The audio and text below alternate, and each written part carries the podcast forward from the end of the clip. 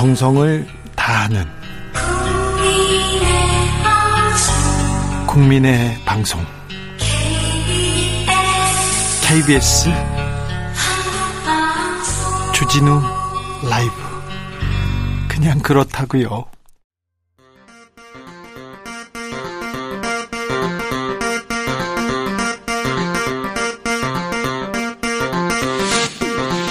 주진우 라이브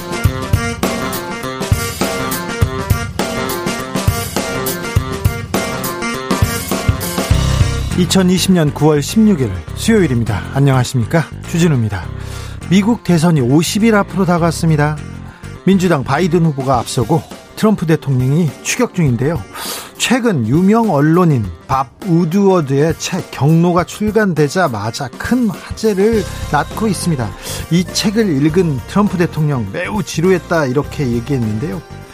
어, 트럼프 대통령의 여러 이야기 그리고 북한 김정은 위원장 이야기도 많이 담겼다는데 어, 책 경로 그 안에 무슨 내용이 담겨 있는지 미국 현지 연결해서 자세히 알아보겠습니다.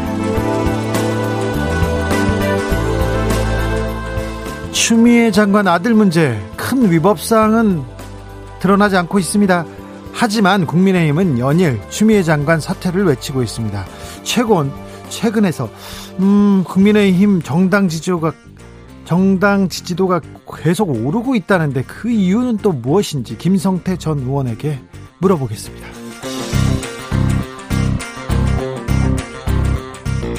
아베가 가고 스가가 왔습니다. 7년 8개월 만에 새 총리 스가 요시히데. 하지만 아베 정권의 주요 인사가 유임되면서 사실상 아베 내각이 이어질 것이라는 전망이 어, 계속되고 있습니다. 현재 한일 관계에서 가장 민감한 부분인 위안부 문제 그리고 징용 문제 스가 정부는 앞으로 어떻게 대응할 것인지 뉴스에서 짚어보겠습니다. 나비처럼 날아 벌처럼 쏜다. 여기는 주진우 라이브입니다.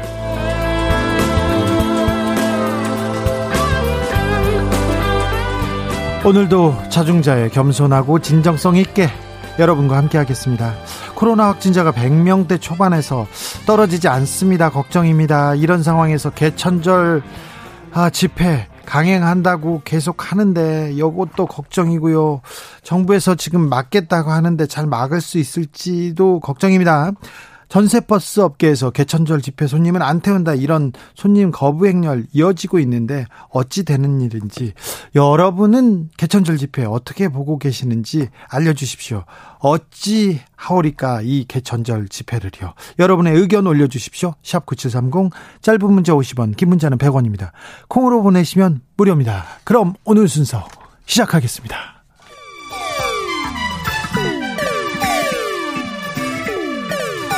3805님, 그 언젠가 나를 위해 시사를 던져주던 단발머리. 주진우 라이브?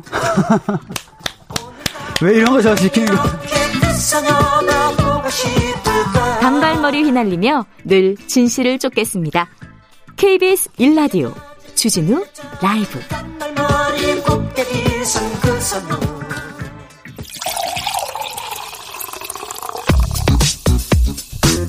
진짜 중요한 뉴스만 쭉 뽑아냈습니다. 주 라이브가 뽑은 오늘의 뉴스 주스. 정상근 기자 오늘은 전화로 만나게 됐습니다. 네 안녕하십니까? 어디세요? 아, 네, 그 서울 인근입니다. 네, 네. 좋지요? 아, 네네 그렇습니다. 음, 네, 좋아, 좋아. 네, 오늘 서욱 국방부 장관 청문회가 열렸습니다. 그런데 청문회에서 온통 추미애 장관 얘기뿐이었어요? 네, 지난 이틀간 대정부 질문에 이어서 오늘 서욱 국방부 장관 청문회에서도 온통 추미애 장관 관련 질의만 나왔습니다. 이 국민의힘은 관련 의혹 제기에 몰두했고요. 이 더불어민주당은 이를 전면 부인하는 양상을 보였는데요. 네. 어, 특히 홍영표 의원이 청문회에서 이 과거 군을 사유하고 이 정치에 개입했던 세력들이 민간인을 사찰, 공작하고 쿠데타까지 일으켰다라면서 아, 이제 그런 게 안 되니까 그 세력들이 국회에 와서 공작을 한다. 라고 주장해서 논란이 됐습니다. 네, 발끈한 사람이 있었습니다. 네, 그 육군 장성 출신의 국민의힘 한기호 그리고 신원식 의원이 강하게 반발을 했는데요. 신원식 의원은 누가 쿠데타 세력이고 들어와서 뭘 공작했다는 것이냐라고 항의를 했고 한기호 의원은 그 예단을 해서 쿠데타 세력이라고 얘기를 하면 이 최소한 우리 한 우리 당 의원들은 청문회를 하지 않겠다. 라면서 퇴장하기도 했습니다. 예. 아, 이에 홍영표 의원은 이 두 분에게 그런 말을 한 것이 아니다라면서 어, 유감을 표명하기도 했습니다. 자, 서욱 후보자한테 어떤 추미애 관련 추미애 장관 관련된 얘기를 했나요? 네, 서욱 후보자는 해당 논란에 대한 질문이 이어지자 이 사건으로 이 국민께 심려를 끼쳐드려서 송구스럽다라면서 이 군에서 여러 가지 미흡한 부분들이 보였고 또 행정적인 문제도 있었다라고 말을 했습니다. 아, 하지만 이번 일로 이 장병의 진료권 보장 문제 등을 잘 살펴서 위축되지 않도록 노력하겠다라고 덧붙였고요. 네, 다만 이 추미애 장관 아들 관련된 사안 같은 경우는 이 지휘관들이 판단하는 것이기 때문에 이 특혜라고 획일적으로 얘기하기는 어렵다라면서 이 지휘관의 입장과 용사들의 케이스마다 다르다라고 말을 했습니다. 예. 아, 또한 이 사안에 대해서 환자가 어떤 상황에 처해 있는지 종합적으로 판단해야 된다라면서 어, 군의 규정은 어느 누구 하나 특혜를 주고자 하는 규정은 없다라고 말했습니다. 오늘 청문회에서 장관 후보자가 군복을 입고 나왔는데요. 복장으로 이렇게 복장 논란으로 계속 논쟁을 벌이는데 국민들이 보기에 참 우리 의원님들 뭐가 그렇게 중요하냐고 이렇게 생각할 거예요. 참 그렇게 맞습니다. 중요한 시간에 그렇게 중요한 일을 해야 되는 분들이 거기서 복장 논쟁 아 참 안타까웠습니다. 사랑제일교회가 광화문 집회에 참석을 독려하기 위해서 무려 126만 명한테 문자 메시지를 보냈다고요? 네, 이 정광훈 목사 사랑제일교회 측이 이 광복절 집회 참여를 독려하기 위해서 아, 문자 메시지를 보냈는데 이그 대상이 무려 126만 명이나 된다라고 합니다. 많이도 보냈어요. 네, 돈도 많이 정광훈- 들었을 텐데. 네, 그렇습니다. 한 건수로 보면은 한 1,300만 건 되는 문자 메시지를 반복적으로 보냈다라고 하는데 예. 어, 약 1억 원 정도가 들었을 것으로 예상이 되고 있습니다. 네. 어, 지금까지 정광원 목사나 사랑제일교회 측이 뭐 누구를 상대로든 그날 집회에 참석하라고 독려한 적이 없다 이렇게 일관되게 부인해 왔었는데 네. 어, 게다가 또 교인들에게는 집회 참석을 자제해달라 이렇게 요청을 했다고 했었거든요. 그렇죠. 정광호 목사가 저희한테도 계속 이렇게 했는데 다 거짓말이었어요. 거짓말. 입만 네. 거짓말 너무 많이 합니다, 목사님. 네, 이게 MBC 보도에 따르면 경찰이 사랑제일교회 압수수색을 한 결과 어, 교회 측이 이 126만 명을 대상으로 이렇게 많은 문자 메시지를 반복적으로 보낸 것을 확인했다라고 MBC가 보도를 했습니다. 예. 어, 이 126만 명에는 이 태극기 집회를 하면서 서명을 받은 명단 그리고 지방 개척교회 신도 명단 등이 포함된 것으로 전해졌습니다. 어, 이 명단을 어디서 확보를 한 건지도 궁금한데 이 사랑제일교회 측은 7월 8일부터 문자 메시지를 보내기 시작해서 이 집회 당일인 8월 15일까지 모두 11차례에 걸쳐서 어, 메시지를 보낸 바가 있다라고 합니다. 알겠습니다. 정광훈 목사님이 계속 거짓말했습니다. 이 부분도 거짓말했습니다. 믿을 수가 없습니다. 사랑제일교회에서 이 문제에 대해서 무슨 얘기가 나왔습니까? 네, 이 사랑제일교회 변호인단은 이 집회 참여 문자는 교회 이름이나 교회 번호로 발송된 것이 아니다라고 주장했습니다. 이 문자를 보냈다는 그 전화번호는 이 광복절 집회에 참여하는 단체 중에 한 곳의 이 전화번호다 이렇게 주장을 했는데요. 네. 어, 그러면서 경찰만이 하는 사실을 특정 언론사에 함부로 유출한 경찰은 어, 특정 언론사와 함께 공범이라면서 어, 고발 조치를 할 것이라고 밝혔습니다. 네, 고발은 잘합니다. 거짓말도 잘하고요. 고발도 잘합니다. 사랑제일교회 측은요. 정광훈 목사도 마찬가지고요. 음, 이번 추석 연휴에 고속도로 통행료 예, 무료 아닙니다. 유료입니다. 네, 유료입니다. 이 정부가 이 추석 연휴 기간 고속도로 통행료를 유료로 전하기로 했습니다. 이 코로나19 확산 방지를 위해서인데요. 네. 어, 그러면서 이 고속도로 통행료가 2017년 명절 기간에는 면제였지만 어, 올해는 대규모 이동에 따른 이 코로나19 재확산 위험을 최소화하기 위해서 어, 유료로 전환하는 점을 양해해 달라라고 당부를 했습니다. 고속도로 유료입니다. 이번 추석 때 유료입니다. 당연 당연한 결 뭐 정책이라고 보는데요. 아무튼 이번 고속도로 추석 연휴에는 유료입니다. 코로나19 확진자 현황 살펴볼까요? 네, 그 오늘 0시 기준 신규 코로나19 확진자가 113명입니다. 어제 106명보다는 조금 늘었고요. 예. 이 국내 발생 확진자도 105명으로 다시 100명을 넘었습니다. 아, 줄어들지 않고 있습니다. 수도권 어떻죠? 네, 이 서울이 49명, 경기도가 24명, 인천이 8명입니다. 예. 어, 누적 확진자 수는 22,504명입니다. 네. 위중증 환자가 160명인데요. 아, 여기 이 위중증 환자를 잘 지금 치료하고 있는 것 같아서 좀 다행이긴 하나 긴장 100명대에서 절대 떨어지지 않습니다. 그러니까 아, 이렇게 코로나가 우리 주변 가까이 와 있다는 거를 항상 의식하셔야 됩니다. 손 잘 씻고 거리두기 하시고요. 네. 더불어민주당이 윤미향 의원의 당원권 정지했습니다. 네, 더불어민주당은 오늘 검찰에 기소된 윤미향 의원의 당원권을 정지했습니다. 어, 최인호 대변인은 그 윤미향 의원에 대한 검찰 기소를 당으로서 송구스럽고 무겁게 받아들인다라면서 이같이 밝혔는데요. 어, 이어 앞으로 당은 법원의 판단에 따라서 윤미향 의원에 대한 조치를 할 것이다. 라고 덧붙였습니다. 이상직 의원, 김홍길, 김홍걸 의원에 대해서는요?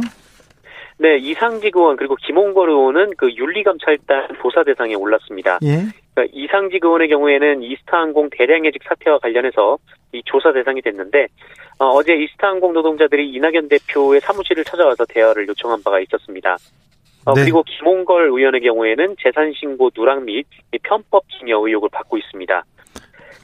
그 지금 얘기가 된 윤리감찰단이 더불어민주당의 당 쇄신체계 하나로 최근 출범한 조직인데요. 네. 어, 민주당판 공수처라고 불리는 곳인데 그 1호 조사 대상으로 이상직 의원과 김홍걸 의원이 오른 셈이 됐습니다. 어제 자동차를 타고 자동차를 타고 그냥 편의점으로 돌진했던 사고 많은 분이 충격받으셨는데 그 내용도 좀 알려주십시오.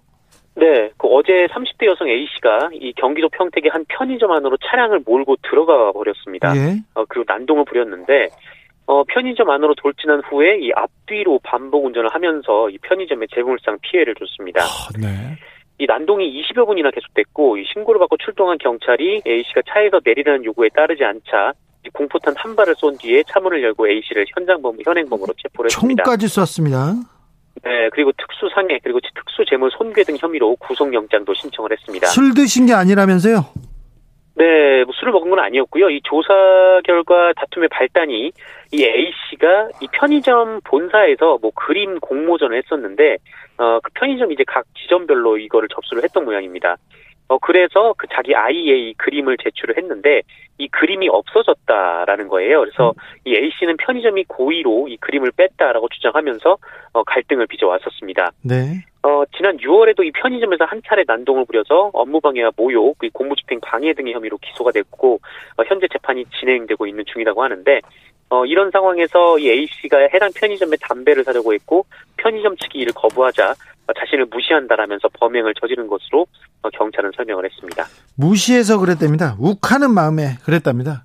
그렇다고 자동차로 편의점을 습격하다니요. 욱했다. 네.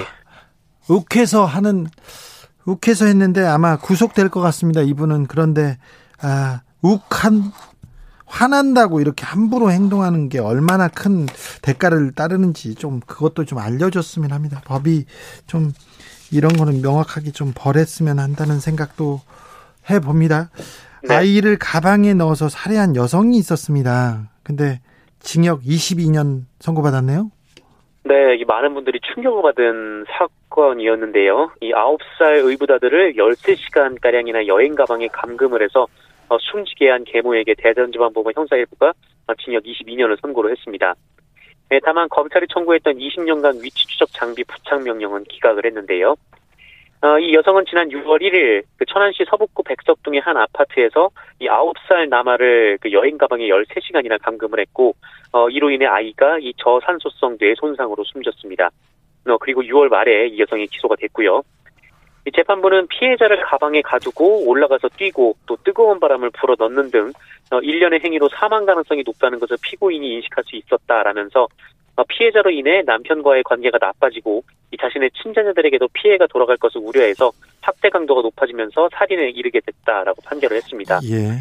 어, 그러면서 수사기관부터 법정까지 수많은 반성문을 제출했지만 진정으로 참여하고 후회하는지 의심이 든다라면서 이 범행 수법이 잔혹하며 피해자에 대한 일말의 측은지심도 발견하지 못했다라고 양형 이유를 설명했습니다. 예, 판사 판사가 판결을 판결문을 읽으면서 여러 차례 울먹였다면서요? 네, 최대원 부장판사였는데요. 어, 울먹이면서 이 아이에게 이 피해자가 마지막까지 엄마라고 부르면서 고통스러워했다라면서 어, 지켜주지 못해서 미안하다라고 말을 하기도 했습니다. 네. 아, 안타깝네요. 얼마 전에 음, 자전거를 타고 다니면서 네. 그 여성 23명한테 얼굴에 춤, 침을 뱉었던 그 남성이 있었어요. 코로나 네네. 시국에 침을 뱉는 거는 굉장히 큰 그 폭력이자 테러인데 그 분이에 대한 경찰이 구속영장을 청구했는데 기각됐어요. 왜 도주의 도주의 우려가 없다고요. 증거 도망갈 염려가 없다고 했는데 자전거 타고 도망갈 것 같은데 이분은 아무튼 경, 경찰이 경찰이 구속영장 재신청하지 않고 불구속 상태로 지금 재판에 대해서 오늘 기소됐는데요. 아 이런 사람들은 이런 사람들은 법에 좀 따가 법의 냉정함을 이걸 좀 보여 엄정함을 좀 보여줘야 되는데 아 이런 분들 법이 어떻게 법이 있다는 걸 좀 알려줬으면 하는데 좀 이런 거에 대해서 부족한 것 같아요. 우리 판사님들이나 우리 판사님들이 기업인들 그리고 정치인들한테는 굉장히 따뜻한데 이런 사람들 이런 흉악범 이런 이 옆에 우리 옆에 살고 있는 이런 진짜 흉악한 범죄자들한테는 그냥 따뜻하게 보내주는 것 같다는 생각을 조금 하게 됩니다. 이 기사 두 개 때문에 그렇습니다. 네. 오늘 일본의 스가네가기 공식 출범했습니다. 네, 오늘 오후 이 스가 요시히데 일본 총리가 새로 취임을 했습니다. 아베 신조가 내리고 새로운 정부가 있었는데 그런데 일본에서도 투 정도로 있습니다. 네, 저 죄송합니다. 지금 저기 지금 잘 안 들려서요. 안 네. 들려서 지금 일본 스가 내각이 공식 출범했다고 하면서 정상근 기자 지금 다시 얘기해 주셔야 되겠습니다. 아, 네네. 이 아베 신조 총리가 막을 내리고 이 스가 요시히데 일본 총리가 새로 취임을 했는데, 네. 어 우리뿐 아니라 그 일본 언론에서도 사실상 아베 내각 시즌 2 정도로 인식을 하고 있습니다. 시즌 2 같더라고요, 그냥. 네, 현지 언론 보도를 종합을 하면 이 스가 내각에는 20명의 각료가 내정이 됐는데요. 네. 예, 특히 눈길이 가는 각료가 이 바로 방위상으로 첫 입각을 하는 어, 기시 노부오 전 외무부 차관입니다. 아베 신조의 친동생이죠. 네, 친동생인데 그 외가에 입적을 했기 때문에 성이 다릅니다. 예. 어, 파벌도 아베의 출신 파벌인 호소다파 소속이고요.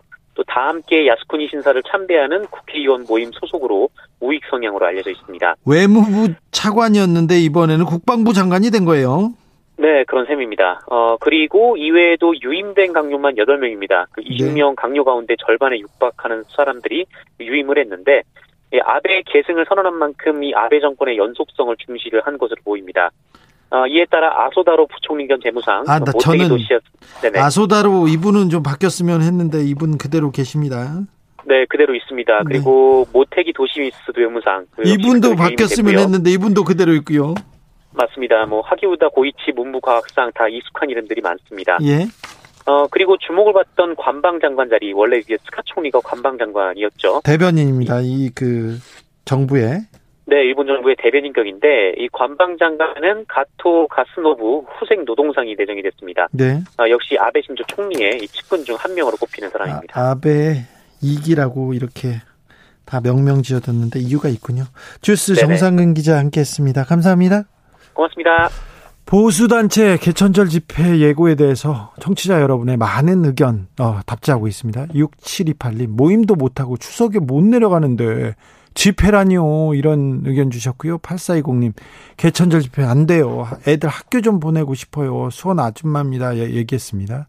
권소영님은 요즘 어르신들 유튜브 잘 보시니까요. 그 그렇게 집회 하고 싶으면 유튜브로 비대면 집회 하시면 안 되나요? 이렇게 했는데 태극기 집회, 광화문 집회 이렇게 가보면요. 어, 어르신들이 다 유튜브 보고 오면서 걸어 다니고 계세요. 그런데, 음, 이번엔 비대면으로 유튜브만 보고 그냥 넘기셨으면 하는 바람이 있습니다. 3030님은 무조건 집회는 막아야죠. 8.15 때 겪어봤으니 코로나가 안정되고 백신이 개발돼서 상용화될 때까지 막아야 한다고 생각합니다.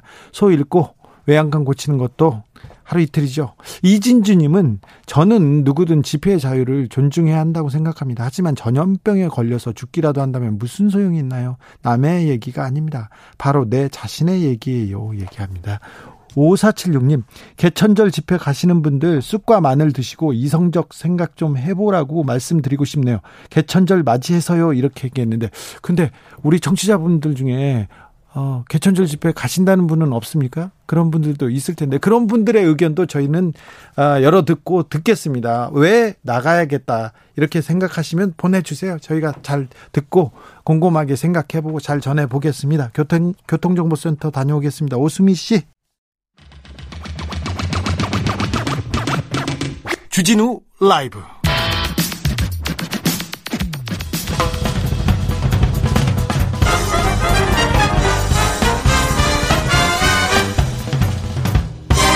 훅 인터뷰 모두를 위한 모두를 향한 모두의 궁금증 훅 인터뷰 미국에서 출간하자마자 큰 화제가 된 책이 있습니다. 밥 우드워드의 경로 우드워드 기자는 트럼프 대통령은 폭탄이고 대통령직을 하면 안 될 인물이라고 비판한 적이 있었어요. 그런데 책에서도 비슷한 내용이 계속 나오고 있습니다. 이 책에서는 김정은 어, 위원장의 친서 내용을 공개했습니다. 2017년에 미국이 북한을 선제 공격 하겠다는 계획을 세웠다. 그리고 트럼프 대통령이 주한 미군 빼내라고 명령했다. 이런 어, 중요한 내용들도 담겨 있습니다.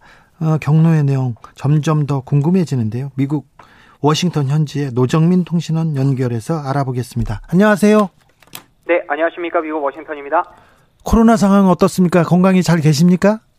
예, 뭐 전 잘 지내고 있습니다만 뭐 네. 코로나가 잘 잡히지 않아서 예. 뭐 걱정은 좀 많은 것 같습니다. 아니 미국이 코로나를 그렇게 못 잡아서야 참 걱정입니다. 예, 아, 뭐 안타깝긴 하지만 뭐 상황이 그러니까요. 예. 격노라는 책이 화제입니다. 그 네. 어, 밥 우드워드 기자는 굉장히 유명한 사람이고 그다음에 반 트럼프를 반대하는 사람인데 책을 냈어요. 트럼프에 관련된 책을. 예, 맞습니다. 말씀하신 대로 그 밥 우드워드 기자가 그 1972년에 그 리처드 닉슨 대통령의 사임을 이끌어낸 그 워터게이트 사건 특종 보도한 기자인데 1972년입니다. 네. 예. 그 미국 내에서는 여전히 영향력 있는 언론인 중에 한 명으로 꼽히고요. 지금 예. 워싱턴 포스트 부편집인으로 있는데 그러니까 지난해 12월 5일부터 18번에 걸쳐서 트럼프 대통령과 인터뷰한 내용을 바탕으로 이 책을 지었거든요. 네. 어, 또 트럼프 대통령의 주변 인물도 취재해서 이 트럼프 행정부 출범 이후에 국정 운영이 어떻게 됐는지, 또 외교 관계는 어떻게 이어져 왔는지, 좀 무게감 있고 다양한 내용이 많아서 이미 발간 전부터 화제가 됐는데, 뭐 미국 언론이나 정치권에서도 관심이 매우 높은 데다가 어 그래서 이제 발간 첫날부터 온라인 서점에서 베스트셀러 1위에 오르기도 했습니다. 아 우드워드 기자는 트럼프 대통령은 폭탄이고 대통령직을 하면 안 될 인물이라고 했습니다. 아, 예, 예. 그 이유를 책에서 설명하고 있습니까? 예, 그러니까 이제 트럼프 대통령과 인터뷰를 통해서 트럼프 대통령의 생각이라든가 국정 운영이 어떻게 결정되는지 이런 것을 목격하면서 뭐 이런 결론을 내렸다고 볼 수가 있는데, 그러니까 대표적인 예로 이제 트럼프 대통령이 이나, 이미 지난 2월 달부터 이 코로나 바이러스의 심각성을 알고 있었거든요. 네. 어, 그런데 혼란을 주고 싶지 않아서 이를 은폐 축소하려 했다. 이제 이런 이야기를 직접 했다는 거예요. 뭐 그 밖에도 여러 가지 뭐 북미 관계나 외교 현안을 결정하는 과정에서도 뭐 어떤 국가나 공공의 이익을 내세우기보다는 좀 개인의 이해관계를 더 우선시하는 모습을 이제 자기가 엿보면서 이 트럼프 대통령 자신이 오히려 폭탄과 같은 사람이다. 대통령직에 맞지 않는 사람이다. 이런 결론을 내린 것으로 보여집니다. 음, 한반도 관련된 내용이 많아서 좀 눈길을 끕니다. 어, 예. 북미 관계에 대한 매우 중요한 내용들이 좀 담겨 있습니다. 예. 그 일단은 트럼프 대통령과 김 위원장이 주고받은 친서 25건이 이제 공개된 것을 비롯해서 어, 일부 참모들의 만류에도 불구하고 이 트럼프 대통령이 즉흥적으로 김 위원장과 만나겠다고 한 이야기, 뭐 그러면서 싱가포르 정상회담이나 판문점 회동의 성사 배경 뭐 이런 것들이 소개가 됐는데 어제 그 책 출간에 맞춰서 그 우드워드 기자가 직접 참석한 그 온라인 간담회가 있었거든요. 예. 그러니까 이때에도 이 두 정상이 서로를 신뢰했고 친구로서의 그 관계를 유지하면서 상대방을 믿었다. 뭐 이렇게까지 이야기를 했습니다. 예. 어, 물론 뭐 트럼프 대통령 임기 첫 해에 그 북한이 그 대륙간 탄도미사일을 시험 발사했을 때 이 트럼프 대통령이 이 제임스 매티스 국방장관에게 그 미국을 겨냥한 북한 미사일 격추를 승인했다 뭐 이런 내용도 나와 있고 또 북한 체제 전복을 위한 비밀 공작 계획도 세웠다 뭐 이런 이야기도 나와 있는데 예. 그 이후에는 뭐 트럼프 대통령이 김 위원장을 찍은 사진을 보여주면서 우리 관계 매우 좋다 이렇게 강조했다고 하거든요. 그러니까 서로 뭐 여러 가지 깊은 이야기를 할 정도로 스스럼 없었다 뭐 이런 이야기까지 책에 좀 나와 있습니다. 김정은 위원장이 비핵화에 대해서 굉장히 솔직한 생각을 표현했다는 그런 내용도 있더군요. 예, 그러니까 마이크 폼페이오 미 국무장관이 2018년 4월에 그 평양을 방문했을 때 당시에 그 한국 측으로부터 비핵화 의사가 있다고 들었다. 이 이야기를 김정은 위원장에게 사실이냐라고 물으니까 그때 김 위원장이 나도 한 사람의 아버지인데 우리 자녀들이 앞으로 살아가면서 이 핵무기를 짊어지고 살아가길 원치 않는다 이렇게 말했다고 하거든요. 예. 그러니까 당시에도 김 위원장이 폼피오 장관에게 아, 정말 전쟁에 매우 가까웠다라면서 이제 좀 그 상황을 이야기하니까 이 북미 양국이 더는 긴장을 고조시키지 말아야 된다는데 합의했다 뭐 이런 내용도 책에서 좀 소개가 되고 있습니다. 김 위원장이 그 트럼프 대통령을 좀 깍듯하게 모신 것 같아요. 그 편지에 예, 예. 편지에 굉장히 좀 극존칭을 쓰고요. 예의와 격식. 예. 그 인상적인 평가 있습니다. 네.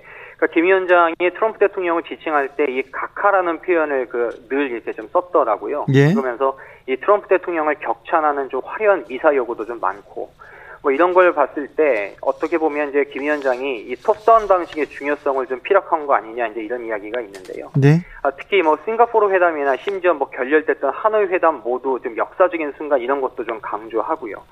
어, 특히 이제 친서를 통해서 이런 이야기를 했는데 이 북미 간의 어떤 우정이 양국 관계 진전을 이끄는 마법의 힘으로 작용할 것이다. 또 뭐 공상 영화의 한 장면처럼 역사적인 순간을 만들어낼 수 있을 것이다. 뭐 이런 좀 화려한 표현을 많이 썼거든요. 그러니까 그만큼 이 트럼프 대통령과 자신의 관계라든가 또 앞으로 북미 정상회담을 통해서 어떤 성과에 대한 기대감이 매우, 커, 매우 컸던 것으로 그렇게 보여지거든요. 예. 근데 이제 반면에 트럼프 대통령은 이런 김 위원장의 좀 깍듯한 태도라든가 각하라는 표현을 매우 좋아했던 것 같고 이것을 좀 자신에게 유리한 방향으로 이용하려는 모습도 엿보인다 이런 평가도 나오고 있습니다. 미국에서는 각하라는 표현 잘 안 씁니까? 예, 잘 안 쓰는 것 같습니다. 어, 저희 저희 때는 이명박 각하 때문에 많이 쓰는데요. 예, 뭐 미국은 주로 이제 President 뭐 이런 이야기를 하죠. 아 대통령님 예, 이런 예. 식으로 네. 부르죠. 음. 아, 그 북미 관계에서도 그래도 한국의 중재 노력은 어느 정도 인정하는 것 같은 그런 대목도 있어요. 예, 맞습니다. 그 이 책에 보니까 이제 2017년 당시 그 화염과 분노 시절이었잖아요. 예. 뭐 북미 양국 관계가. 이때 이제 미 국방부가 만약을 대비해서 뭐 전쟁 계획을 준비하고 있었고 또 북한 정권 교체를 위한 작전 계획도 주의 깊게 검토하고 있었던 것으로 이제 그 책에 나와 있는데 네. 이때 이제 문재인 정부가 평창 올림픽을 계기로 해서 돌파구 마련에 나섰다 이렇게 소개하고 있거든요. 예. 그러니까 북미 정상회담이 성사되기까지 이제 문재인 대통령의 중재 노력이 있었고, 뭐 그때 이제 북한과 미국의 특사 대표단도 파견했고요.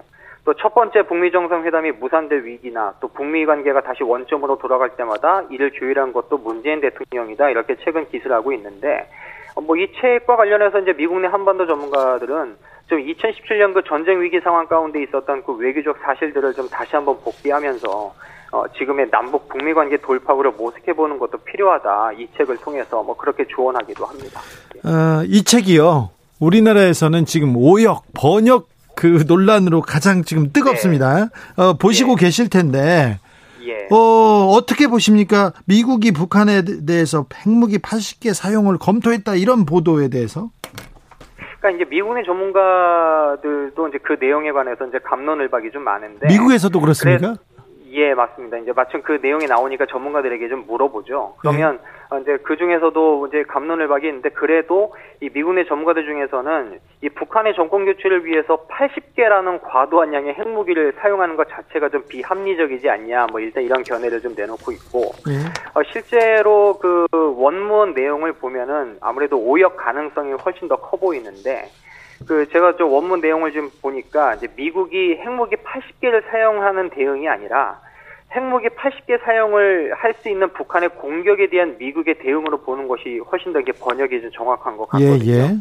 예, 그래서 어제 마침 우더드 그 편집인 참석한 간담회에서는 뭐 이에 대한 언급은 따로 뭐 내놓지는 않았습니다만 예. 아무래도 오역 가능성이 좀 더 무게가 좀 실리는 것 같습니다. 아, 그렇습니까?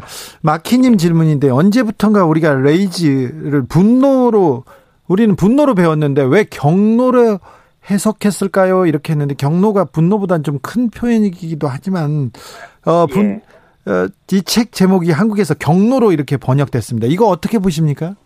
예, 글쎄요, 뭐 그것도 뭐 여러 가지 단어에 대한 뭐 성격과 의미가 좀 있으니까요. 말씀하신 대로 저도 어떤 분노라는 것보다는 경로라는 표현이 좀더 어, 어떤 저- 어떤 행정부에 대한 어떤 자신의 생각을 좀더 좀 더 정확하게 좀 더 그 과대하게 좀 확대해서 드러내는 그런 표현이 아닌가. 저도 그런 생각을 좀 하는데. 화났는데 좀 많이 화났어요. 예. 그런데 또, 아, 또, 약소국의 비애라고 할까요? 비애가 느껴지는 대목이 있었는데요. 트럼프 예. 대통령이 한국에 대한 인식이 그대로 좀 드러납니다. 그러니까 네. 한국의 존재가 미국의 허락 아래 달려 있다 이런 표현 굉장히 좀 아프더라고요. 예, 그러니까 지금 갈등을 빚고 있는 방위비 분담금과 관련해서 어, 뭐 하나의 어떤 그 연결되는 좀 고리인 것 같은데 트럼프 대통령이 한국의 존재는 미국이 허락하는 데 달렸다 이렇게 표현하고 있거든요. 예. 그러니까 이제 South Korea's very existence depends on the United States allowing it이라는 이제 한국의 존재는 미국이 허락하는 것에 달려 있다. 예. 예, 뭐 이렇게 되어 있는데 그러니까 이제 한국을 어떤 동맹국의 동등한 입장이 아닌 좀 수직 관계로 좀 보고 있고 또 뭐 한국뿐만 아니라 지금 트럼프 대통령이 그 동맹국을 대하는 그 동안의 어떤 그 어, 태도를 좀 지켜봤을 때그 동맹관을 엿볼 수 있는 그런 내용이기도 하거든요. 예. 그러니까 한국으로서는 매우 좀 불쾌한 표현으로도 좀 보일 수 있는 그런 부분인 것 같습니다. 트럼프 대통령이 반대편에 있는 우드워드 기자하고 이렇게 인터뷰를 했다.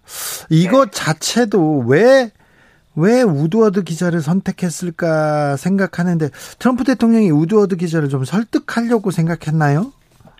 글쎄요, 일단은 뭐 우드워드 기자가 직접 자신이 이제 방송에 출연해서 설명하기는 자신이 2018년에 공포라는 책을 출간했었는데 그때 트럼프 대통령 집권 2년 차에 대한 평가를 이제 담은 책이거든요. 예. 근데 이 책에 대해서 트럼프 대통령이 왜 자신과 직접 인터뷰하지 않았느냐, 그것이 큰 잘못이다, 뭐 이렇게 말했다고 하면서 이제 그 이후로 적극적으로 인터뷰에 응했다고 하거든요. 예. 그러니까 아무래도 이제 우드워드 기자가 워낙 유명한 언론이기도 하고 영향력 있는 어, 인물이니까, 예. 아, 사실 트럼프 대통령은 이런 인터뷰를 통해서 좀 자신의 업적과 위상을 좀 과시하고 싶은 성향이 있지 않았겠느냐, 이제 이렇게 좀 볼 수가 있는 것 같고. 네.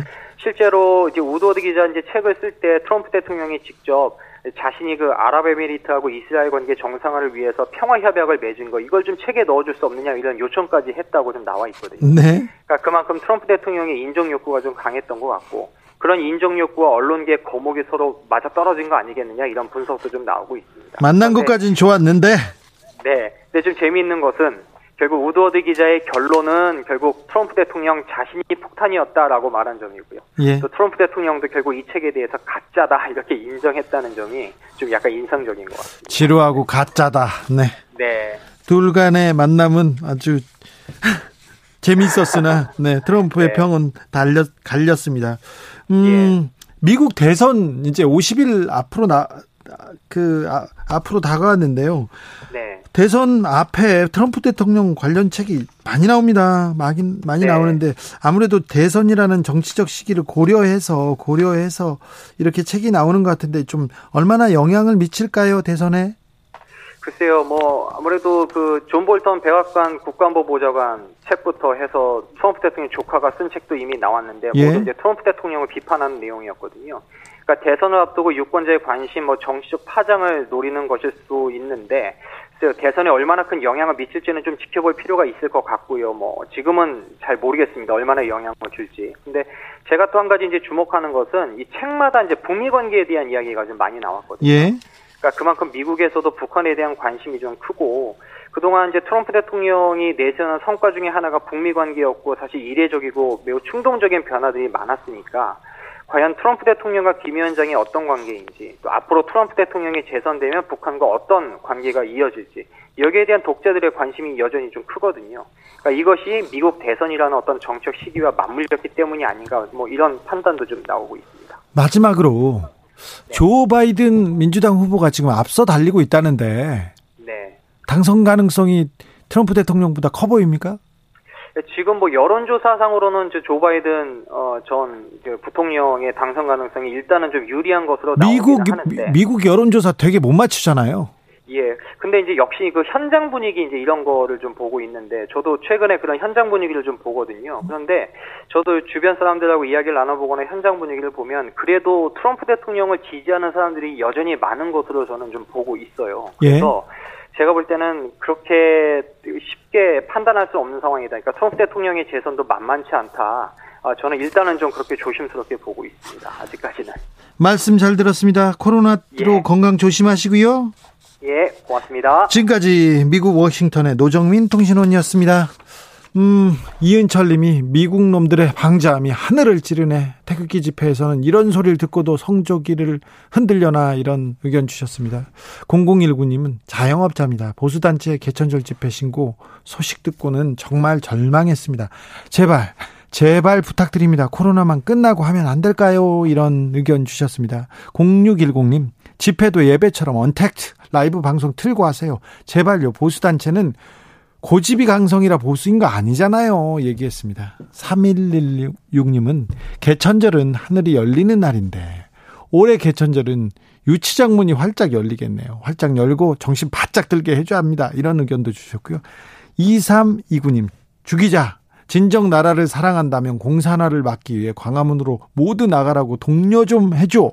지금 코로나가 문제가 아니라고 얘기했는데 지금 공산하고 전혀 상관이 없어요. 전혀 관계가 없는데 왜 이렇게 얘기했어요. 그리고 코로나가 문제, 조금 코로나가 문제입니다. 지금 모여서 이렇게 할 때가 아니고요. 일단 알겠습니다. 저기 나라를 사랑, 나라 사랑, 태극기 흔드는 거 다 좋은데 모이지 말고 흩어져서 모이면 걸리고 흩어지면 산다니까요. 요새는 그러니까 좀 아, 조금 조금 진정해 주세요.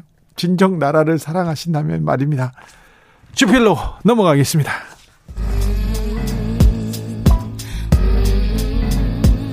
나비처럼 날아 벌처럼 쏜다. 주진우 라이브.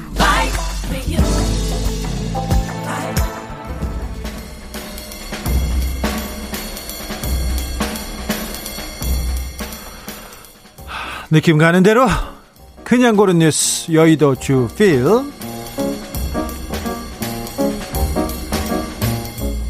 채용비리 셀프 연임 논란 윤종규 KB 회장 4년 3연임 성공할까 KBS 기사입니다.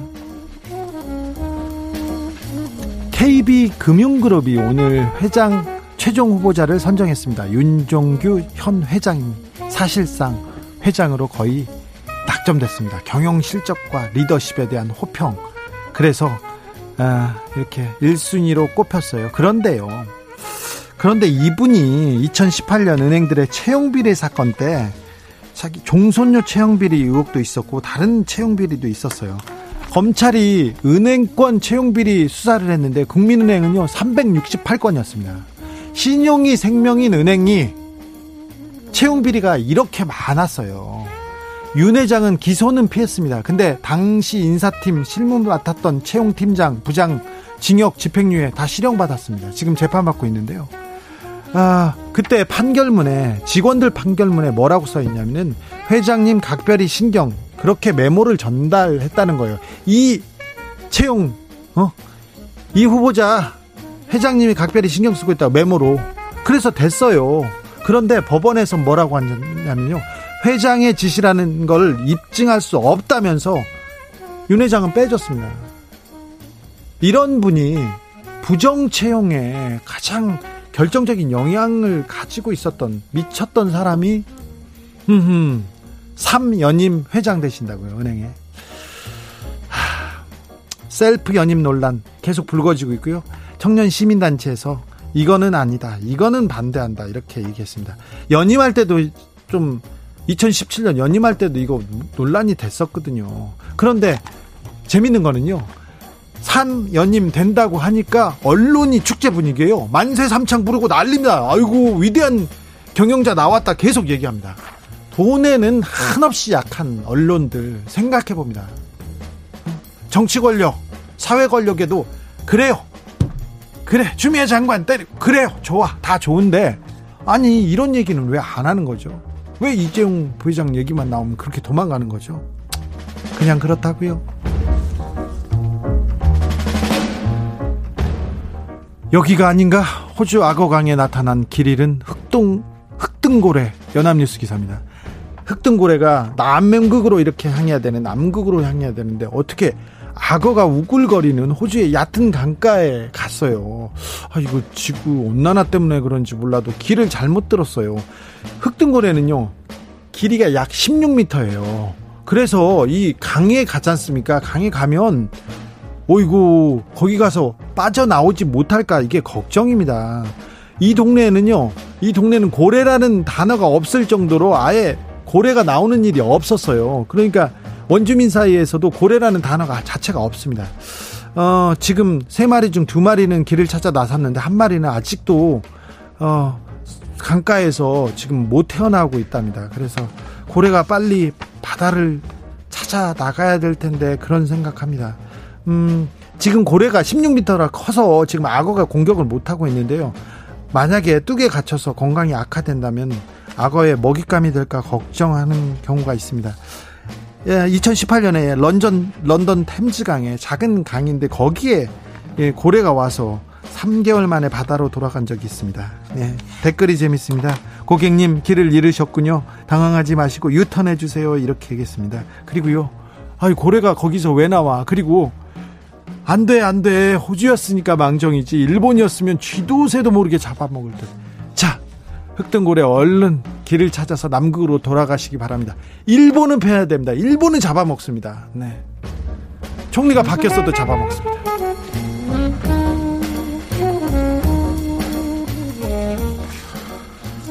초고령 사회 일본 100세 이상 노인 8만 명 넘어 여성이 88% 연합뉴스 기사입니다.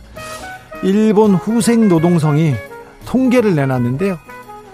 100, 세 이상 고령자가 8만 450명입니다.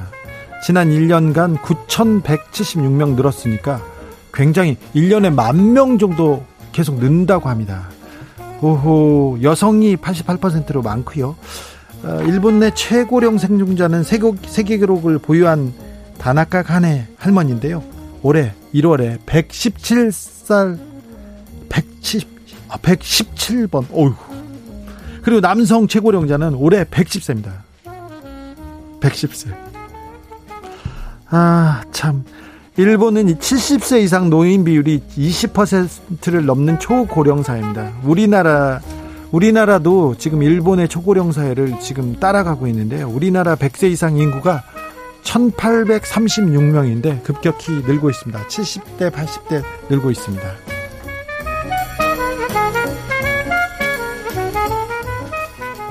저는 지금껏 흑등고래라고 알았어요. 근데 혹등고래래요. 몰랐어요, 진짜. 흑등고래 아니었어요? 혹등고래였습니다. 죄송합니다. 제가 눈이 노안이 와서 눈이 침침해 가지고 어우 죄송합니다. 세계적 열대 늪지 판타나우 이딴 화재 비상사태 선포 JTBC 기사입니다. 브라질입니다. 브라질에 비상사태가 났는데 화재 때문입니다. 올해 들어서 이곳에 난 불이 만 오천 건입니다. 만 오천 건. 자연 발화일 가능성도 있어요. 그지, 하지만 이 지역은 경작을 하기 위해서 사람이 불을 지릅니다. 판타나우 전체 면적은 한반도하고 비슷한데요. 비슷한데, 어, 전체 산림 가운데 10% 이상이 불이 났습니다. 그런데 이 지역에서 만 4,480 국권 지난해 같은 기간보다 3배 이상 불이 많이 났거든요. 누군가 질렀어요. 불을 질렀어요. 그런데 아, 주민 140만 명의 주거 환경이 위협받고 있고요. 대피하고 있습니다. 환경 파괴입니다. 이거는 대재앙이 될 수도 있습니다. 아마존은 그리고 브라질의 밀림은 어, 지구의 허파라고 하는데 이게 전 지구적 고민이 필요한 것 같습니다. 우리가 어떻게 조금 십시일반으로 좀 도와서라도 어? 이제 그만 불지르고 그만 자연 파괴하자고 이렇게 좀 다독여야 될 것 같습니다. 재앙의 시작인가? 미 철새 수십만 마리 하늘에서 우수수 이상현상 서울신문 기사입니다.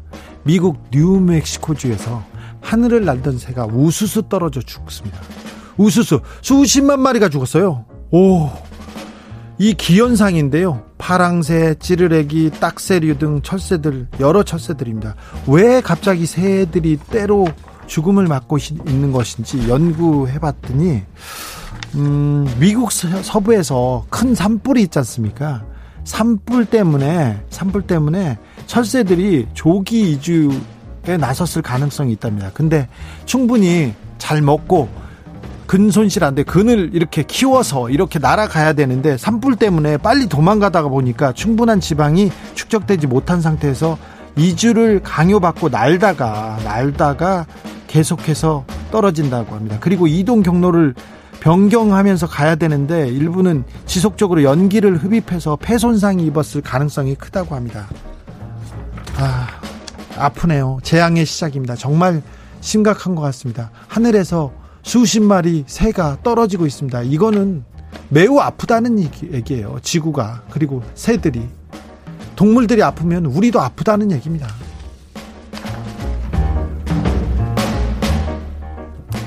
잦은 허리케인의 이름도 바닥 21개 중 달랑 하나 남아 연합뉴스 기사입니다.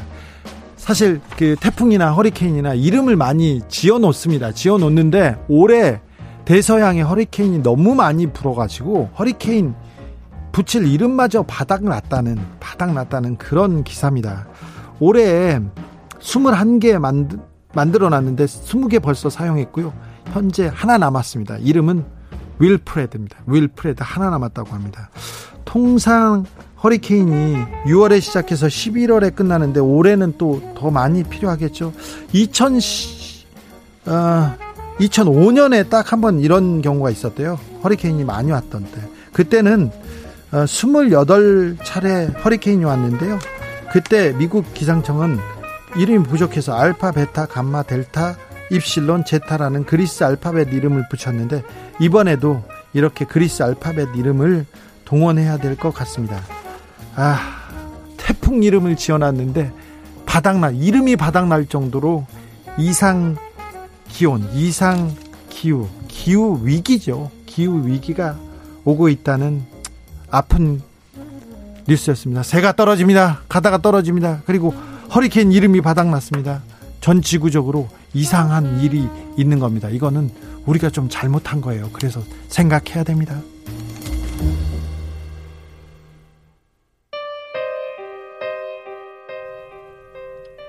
허리케인 블루 아니죠, 아니죠. 네, 스틸하트가 불렀습니다. She's Gone 들으면서 저는 잠시 쉬었다가 6시에 돌아오겠습니다.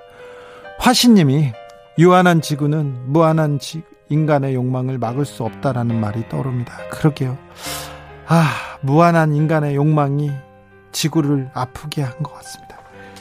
혜정님은 이 프로그램 동물의 왕국인가요? 얘기하는데 동물 얘기 말고는요 따뜻한 뉴스가 없고요.